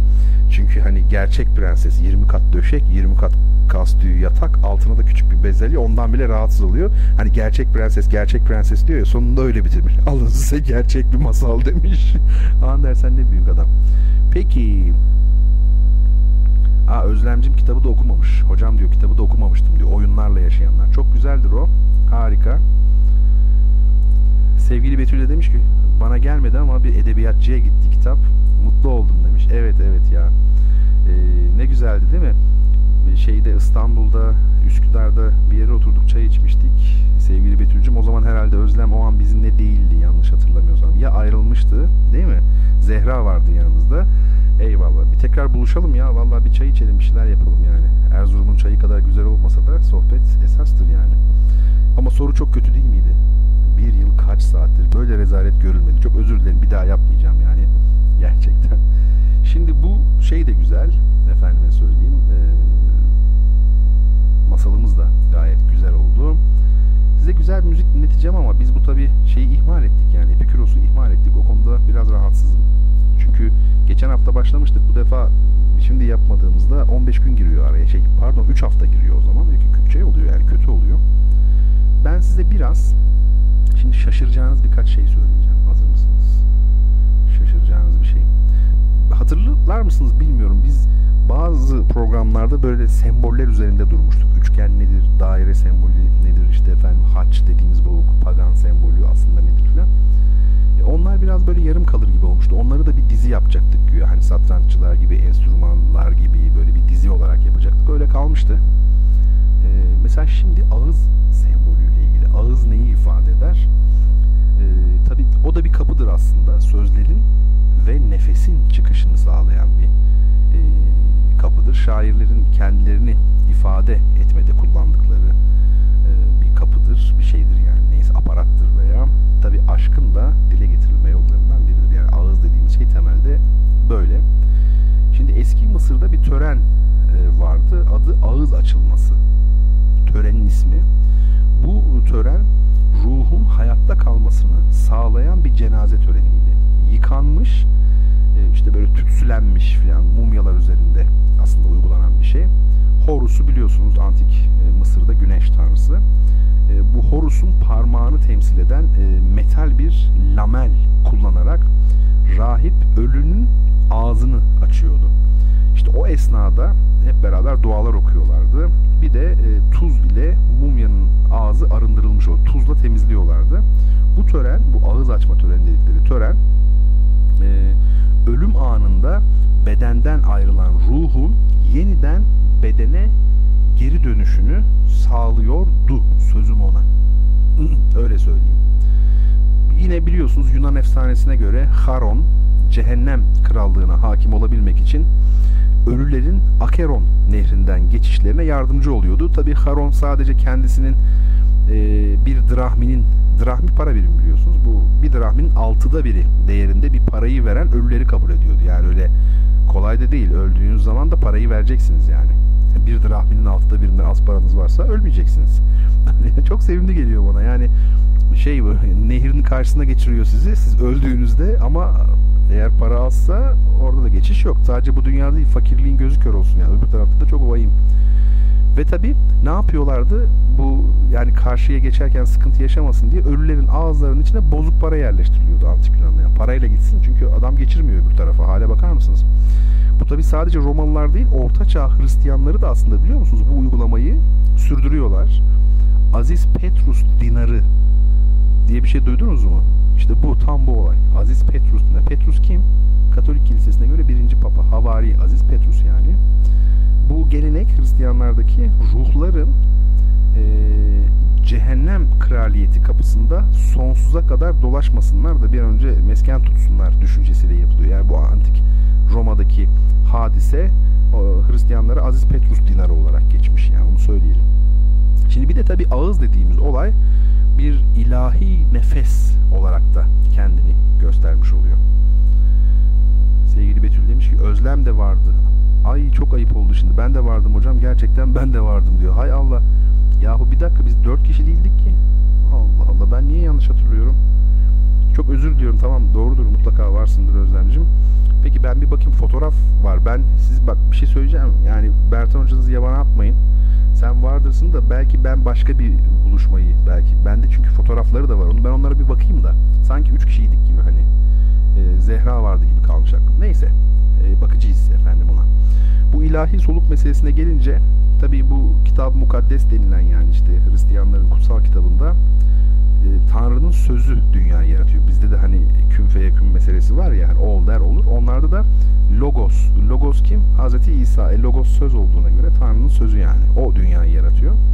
Buradan hareketle tabi e, söz ile varoluş yani varlık ile varoluş, eylem ve yaşam bunlar birbirine ayrılamaz unsurlar şeye göre yine e, kutsal kitaba göre Hristiyanların kutsal kitabına göre e, ağızdan çıkan e, dua sayesinde de insan Tanrı ile iletişim kurabiliyor. Onlarda şöyle bir şey var Yahudilerde. Mesela işte küçük çocuk demiş ki annesine anne demiş niye şey Tanrı benimle konuşmuyor? O da demiş ki işte Tevrat okurken o seninle konuşur, dua ederken de sen onunla konuşursun şeklinden. Öyle şeyler var ya böyle pedagojik falan. Bu öyle bir şey yani dua ederken de Tanrı ile iletişim kuruyorsunuz e, hayat soluğu da ağızdan çıkmış oluyor. E, Larus, eski Larus e, ansiklopedilerini bilirsiniz. Bu yayın evi, Larus yayın evi vardı. Onun logosunu hatırlıyor musunuz? E, Hindiba e, sorgucu, Hindiba'yı da bilirsiniz. Hindiba sorgucundaki böyle tohumları üfleyerek saçan, rüzgarlara eken bir kadın fikri vardı oralarda logo olarak. İşte o tam da buradan gelmiş oluyor aslında e, Kur'an-ı Kerim'e baktığımızda e, Allah e, oh ya Allah diyebildim. Ben şimdi hiç Allah demem kolay kolay çünkü yani çünkü işte Hristiyanlıktan bahsediyoruz. Antik Yunan'dan, Mısır'dan orada zaten demeyeceksin çünkü onu başka bir şey. Onların yandığı Tanrı'dan bahsediyoruz. O başka. Şimdi burada artık Kur'an'dan bahsettiğim için söylüyorum. Tabi Allah e, Adem'e, Hazreti Adem Aleyhisselam'a onu topraktan yarattığı için hayat vermek için ne yapıyor? Eee kendi özünden üflemiş oluyor. E, bu arada bir şey söyleyeyim. Bu yani nefes dikkat edin içten dışarıya üflenmiş oluyor. O, orada da öyle. içeriden. O anlamda da bu vahiy dediğimiz şey biz tabi hani normal zahiri olarak düşündüğümüzde ne görünüyor? Ee, hani Cebrail denilen melek dışarıdan hani vahiy veriyor şeklinde. Tabi sayısız hadis var e, bununla ilgili. Öyle değil mi? Hani karşımıza geldi oturdu bize ders vermek için geldi falan. Tabii bu kadar hadisi düşündüğünüz zaman şimdi de, şimdi birazdan benim yapacağım kadar böyle bir soyut yoruma izin veriyor mu onu bilmiyorum ama hani vahyin e, meleki kuvvet dediğimiz şeyin aslında içeriden dışarıya doğru olduğu yani çiçeğin açması gibi yumurtanın içten kırılması gibi bir şey olduğunu da düşünmek lazım. Bunlar tabi tabi tefsirlerde kim bilir nasıl yer alıyordur. Ee, daha çok mesele var burada. Ağzı açmak ya da kapamak tam olarak nedir? Ee, bunu konuşmak lazım. E, bu arada Yunanca'da kursos altın ve e, sotma ağız demektir. Onu da söyleyelim. E, bu isimlerle çağrışım yapılarak güzel söyleme geleneği olan insan anlamına da geliyor. Onu so- söyleyelim. Şimdi biraz son ne söyledim ben de anlamadım. Artık gecenin bu saatinde yoruldum galiba. Çok güzel değil mi insanın? Hayatta en sevdiğim şey kendimle dalga geçmek. Ha, ben şimdi Özlem beni bozdu. Tamam. Bozuldum Özlem. Fotoğrafı çok güzel bir şekilde yani bir insana bu kadar güzel kapak olamaz yani. Bana oldu kapak. Ee, bak Selçuk Bey'i de hatırlamamışım ama yani. Benim aklımda hani sanki Betül, Zehra benmişiz gibi kalmışım. Demek ki öyle değilmiş. Beş kişiymişiz tamam. Hem de fotoğraf makineleri şunlar bunlar. Tüh tüh tüh. Nasıl kendimi affettireceğim bilemiyorum yani. Çok büyük bir rezalet içerisindeyiz. Şu an bir müzikle bari biraz kaçayım sizden. Bir müzik dinleyelim. Hadi küçük bir müzik. Bu müzik şöyle olsun. Özlemciğim bu parçayı senin için çalıyorum o zaman hediye ederek. You taught my heart to sing. Kalbime şarkı söylemeyi sen öğrettin diyor. Şu güzelliğe bakar mısınız ne kadar güzel. Bu aslında Meko Tyner bestesi. Eşsiz bir müzik bu. Yani çok hoş bir jazz standardı slow. Aşık olanlar dinlemesin yani sakat. Ee, Diane Reeves söylüyor. Şimdi güzelce siz onu söyleyeyim ben de biraz utanıp saklanmış olayım yani. Değil mi? Ee, böyle ondan sonra görüşeceğiz tekrar.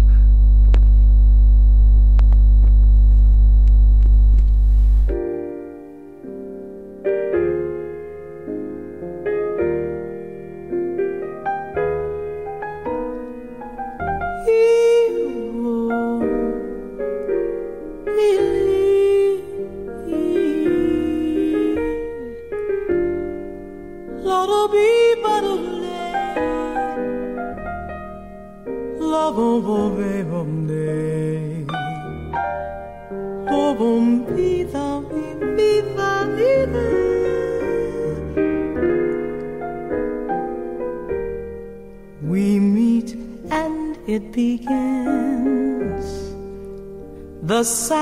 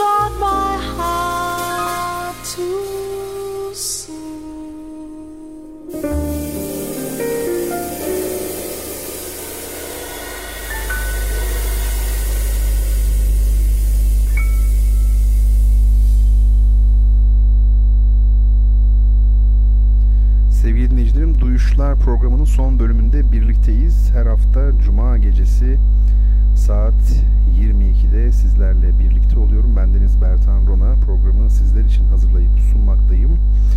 Ee, bu gece de programımızın son bölümüne gelmiş olduk. Ee, üçüncü sorumuzun cevabı da geldi şeyi e, soruları doğru cevaplayan bütün dinleyicilerimden mail ile ya da Twitter üzerinden nasıl olabiliyorsa ad soyad ve adreslerini, telefon numaralarını e, bana iletmelerini rica ediyorum özellikle. E, Özlem demiş ki hocam caz sevdiğimi bilmiyorsanız kesin hissetmişsinizdir. Değil mi? En sevdiğim parçalardan biri yaşasın. Evet yani bak bu programda da öyle kimseye bugüne kadar bir parça hediye etmedik yani. Özlemcim denk geldi. O zaman çok sevindim hakikaten e, caz müziğini sevdiğine. Sana hediye etmiş oldum onu. Efendim şimdi bir fotoğraf paylaştım Instagram'dan yani sizlerle. Bu fotoğrafta bir tablo var. Tasmalı köpeğin dinamizmi meşhur Giacomo Balla'nın yani bu programın başında soru olarak sormuştuk ya Balla'yı fütürist ressam. E, fütürizm tabi biliyorsunuz o dönemin çok önemli bir özelliği e, İkinci Dünya Savaşı yıllarının öncesinin hatta biraz. E, Marinetti'nin e, öncülük ettiği ve bir manifesto yayınlayan bir e, düşünür veya sanatçı topluluğu entelektüel topluluğu fütürizmi başlattı. E, Balla da bu akıma mensup ama dediğim gibi yani fütüristik e, bir yönelim o dönemde fütürizm akımının sınırlarını çok açan, aşan bir olgu zaten. Nazım Hikmet biliyorsunuz e, gençliğinde daha çok gençken Sovyetler Birliği'ne gitti. Batum tarafını geçtikten sonra pek çok Kafkasya'da aç, açlık çeken insanları gördü. Yani açların göz bebeklerini yazmıştı ya. Orada mesela Mayakovski'nin şiirleriyle ilk defa karşılaştı ama Rusça bilmediği için bu şiirlerin içeriğini anlayamadı. E, fakat Nazım Hikmet'in ilk şiirlerinden birinin makinalaşmak istiyorum şiiri olması da ilginçtir. Trum trum trum trak tiki tak makinalaşmak istiyorum. Böyle bir şiiri vardır biliyorsunuz. Tabi Sovyetler Birliği'nde çok ciddi bir o dönemde makina ve çalışma romantizmi var. Uzay yarışı var. Stahanovist hareket var Sovyetler Birliği'nde. İşte cumartesileri de işçilerin gönüllü olarak çalışması meselesi. E, traktör diye isim konan çocuklar var. Yani çünkü traktör çok önemli bir e, alet o dönemde. E, bu dünya genelinde var olan bir şey. Nazilli Basma Fabrikası bizde çalışmaya başladığında 1920'lerde galiba e, Mustafa Kemal Atatürk'ün işte bu bir musikidir dediğini biliyoruz mesela. Nazilli Basma Fabrikası'nın çalışmasını bir müziğe benzetiyor. Yine Fransız Altıları adı verilen bir topluluk var müzikte. Oranın en önemli bestecilerinden biri Arthur Honegger. Arthur Honegger'in e, Pasifik 231 adlı bir yapıtı var. Bu yapıtta Honegger e, Pasifik 231 adlı ünlü o dönem için çok ünlü bir lokomotif varmış tren. Bu trenin yavaş yavaş hızlanmasını hani öyledir ya böyle buharlı tren yavaş yavaş hızlanır onu imite ediyor orkestrayla. E, Kur'an-ı Kerim'de de dünya hayatından e, bazı yerlerde aciliye olarak bahsediliyor. Mesela bu da üzerinde düşünülmesi gereken bir hadise. E, şimdi e, şöyle söyleyelim bu şeye baktığımız zaman tabloya baktığımız zaman e, bir kere ilk dikkat çeken şey nedir diye sorarsanız bu tabloda dikkat edin o köpeği e, Fino'yu veya süs köpeği neyse o köpeği gezdiren lady hanımefendi Fransız olduğu için o bir koket yani. O, o kadının bir kere e, biz belden aşağısını görüyoruz hatta daha da aşağısını görüyoruz. Bir kere bu e, resim edebiyatında çok ilginç çok iddialı bir e, düşünce yani sanki bir kamera zoom yapmış gibi dikkat edin siz şöyle bir tablo gördünüz mü yani sadece kadının e, dizden aşağısına falan neredeyse odaklanmış yani e, sinema sanatında olur ya böyle başka şeyleri bir tarafa bırakıp da kamera bir yere zoom yapar. Bir kere baştan çok modern bir dili var. çalışmanın e, buradan belli bir kere. Öncelikle onu söyleyelim. İkincisi buradan devamla yürüyecek olursak e, resimde en zor şeylerden biri tabii hareketi vermektir. Resimde hareket çok fazla olmaz. Çünkü hareket maddenin hareketi zamanı ölçmemizi sağlar. Yani zaman dediğiniz şey maddenin hareketidir. Resim sanatı, plastik sanatlar zamanla ilişkisi çok daha zayıf olan sanatlardır. Neye göre? Müzik, edebiyat ve tiyatroya göre. Bunlar hem fonetik hem kronolojik yani kronosa tabi sanatlar. Resimde hareketi vermek zor. Burada e, bu köpeğin ayaklarının tabi tasmalı köpeğin dinamizmi. Bakın yine hareket kavramı var. Ayaklarını hareket halinde göstermiş ressam. E, aynı şekilde e, köpeğin sahibi olan köpeği gezdiren kadının ayaklarını da hareket halinde göstermiş. Sanki 4 5 6 tane 7 tane ayağı varmış gibi. Ancak dikkat ederseniz o siyahlıklar yer yer böyle bir e, gri füme eflatun arası bir renkle tül gibi bir görüntüyle karıştırılmış, iç içe verilmiş. Köpeğin ayakları da öyle. Köpeğin ayaklarında da siyahlıktan ziyade bakın o dantela gibi, tül gibi etki var. Kulaklarında da o etkiyi kısmen görüyoruz. Dolayısıyla burada köpek ile sahibi arasında bir özdeşleyim denilen bu Almanların Einfühlung dediği bir şey var. Yani köpekle sahibini özdeşleştirmiş. Belki de koket yani koket ne demek? İşte boş, çok zengin, boş kadın var ya şımarık falan, koket.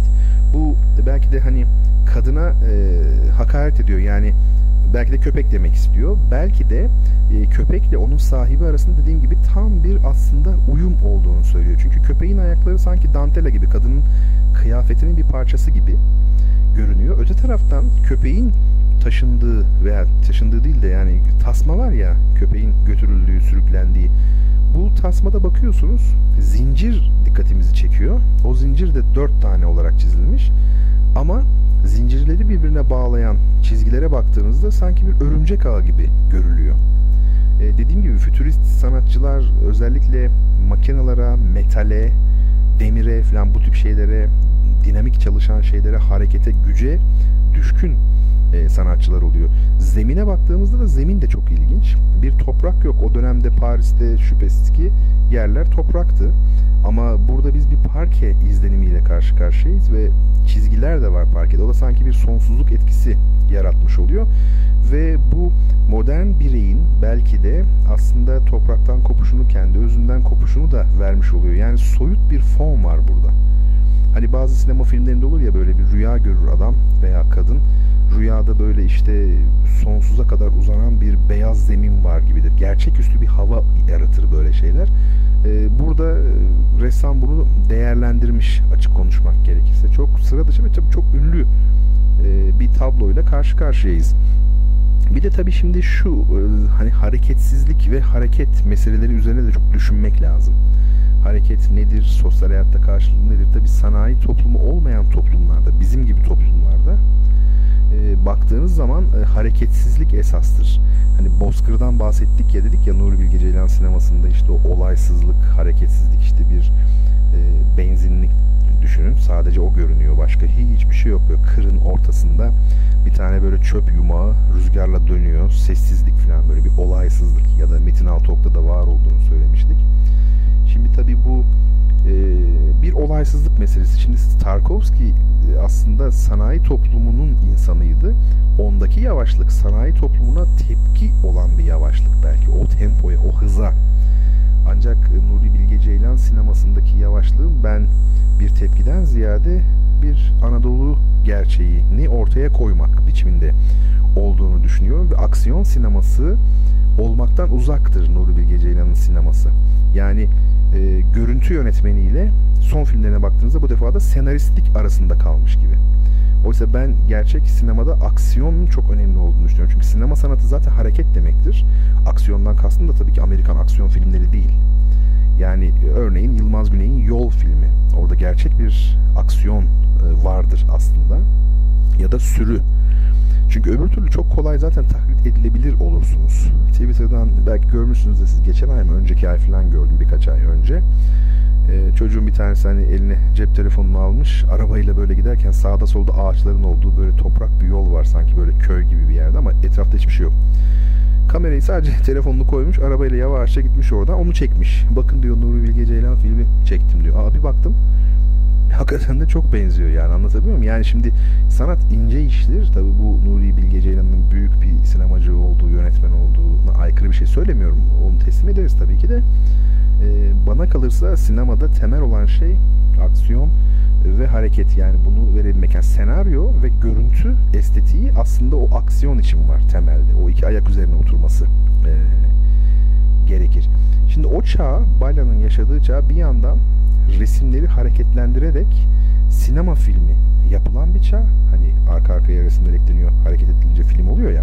Ama bir yandan da bunun tam tersi bir biçimde hareketli olanı resimde dondurmaya çalışan bir çağ. Bakın bu da ilginç.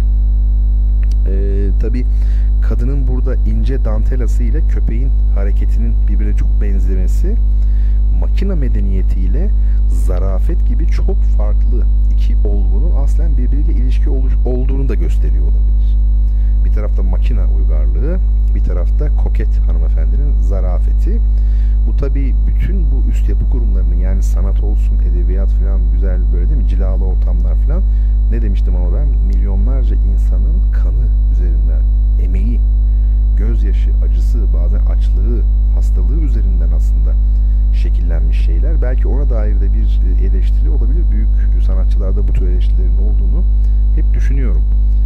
Ee, şimdi hatta tabi dedik ya müzik bir zaman sanatı ama resimde zamandan ziyade mekan vardır. Bu arada ben pek çok makale tabi okudum şeyle ilgili siz söyleyin hani müzikte mekanın olduğu resimde de zamanın olduğu ile ilgili. Elbette ki yani bunu inkar etmiyoruz ama temel sınıflandırma açısından da çok fazla abartmaya gerek yok. Olay ortada.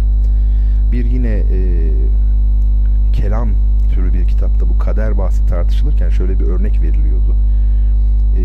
5 e, kilometre uzunluğunda bir kervan düşünün çölde. Siz en arkadasınız ve kervan hareket halinde. Siz de en arkadasınız. Kervanın en önüne gidebilmeniz için bayağı bir zamana ihtiyacınız var. 5 kilometre. Yani uzun anca gidiyorsunuz. Bu arada kervan da ilerliyor bir de o var. Ama kervanın tamamını gören birini düşünelim yukarıdan. O eş zamanlı olarak hepsini görüyor. Şimdi büyük tablolara baktığınızda tablo çok büyüdüğünde bayağı resmin içine zamanın girdiğini görüyorsunuz. Çünkü hepsini siz bakana kadar yani mesele olmuş oluyor. Ee, bu önemli bir şey. Bütünü görebilmek önemli. Zamanı donduruyorsunuz siz resimde. O bakımdan zamanı donduran resimde hareketi vermek çok güç bir şey. Ee, Balla bunu denemiş. O dönemin dediğim gibi fütürist e, sanatçılarına örnek olacak bir şekilde. Kısaca böyle söyleyelim. Hadi daha fazla abartmayayım, uzatmayayım. Şu bizim şeyimiz ne zamana kaldı? Haftaya mı kaldı? Epikürosumuz haftaya kaldı. Ruhun unsurlarında kalmıştık biz yani ruh dört unsurdan oluşur diyecektik. Bunların ilk üçü ateş, soluk ve bir de ne? Hava. Bunlar maddedir ve bilinçsizdir Epiküros'a göre. Canlılık manasına gelir. Dördüncü unsur ise logikon. Logikon bu bilinçlidir ve göğüstedir dikkat. Akleden kalp. O dönemin şeyi o yani düşünce. Neyse bir teşebbüs ettim Epiküros'a. O kadar zaten. Demek ki çok istiyorum ama vakit geç oluyor artık. Yarın da erken yola gideceğiz. Şimdi şöyle yapalım. Burayı kaçırmayın. Şimdi çok acayip bir şey söyleyeceğim. Bence çok sevimli. Ee, sevgili dostlar, zannediyorum duyuşlar tarihinin en orijinal sorusu geliyor şimdi. Yani bundan daha orijinal soru ben sormadım açıkçası. Bana öyle geldi. Ee, yani bu tabi bir yılda kaç saat vardır falan gibi o çok o çok ayıp oldu ama bu soru yani ilk başta komik gibi gelebilir ama orijinalitesini en azından teslim etmemiz lazım. Soru şöyle.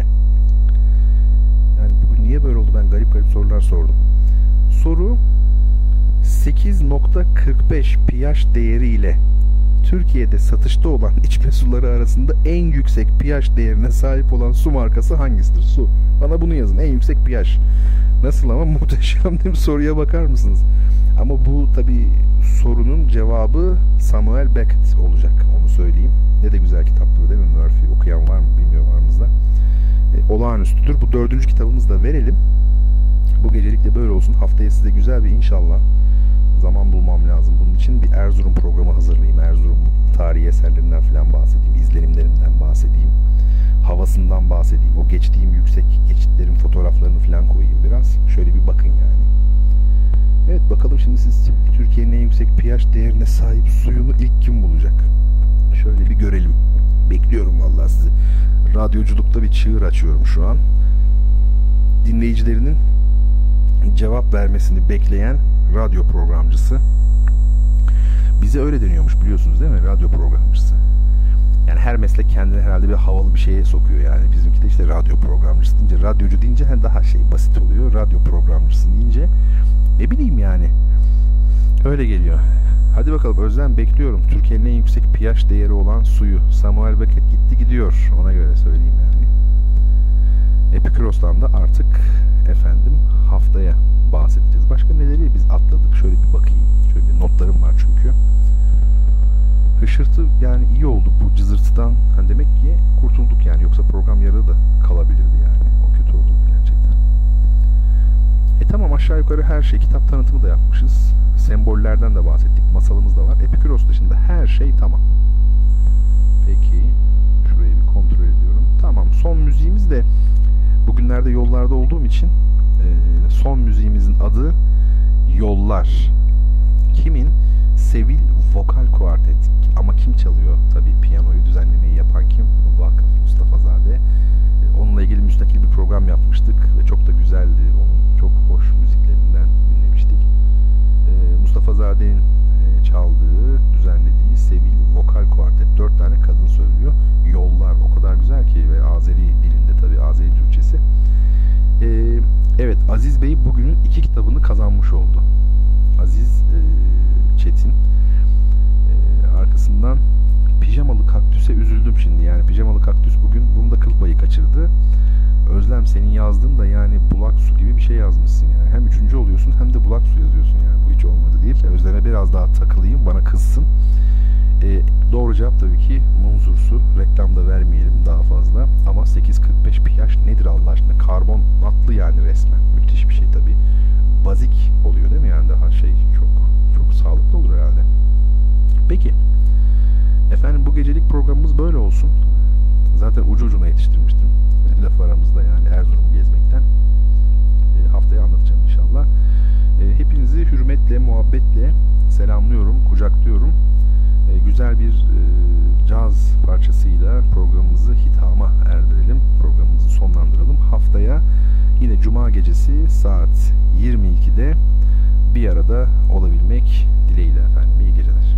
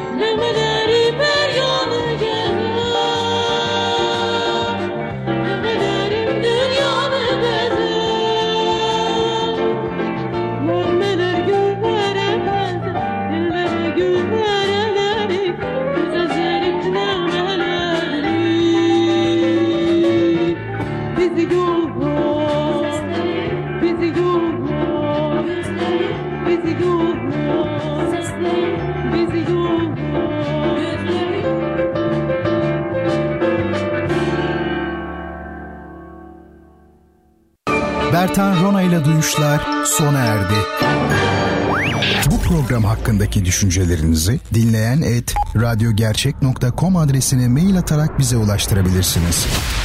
Dinlemiş olduğunuz programda ürün yerleştirme yapılmıştır.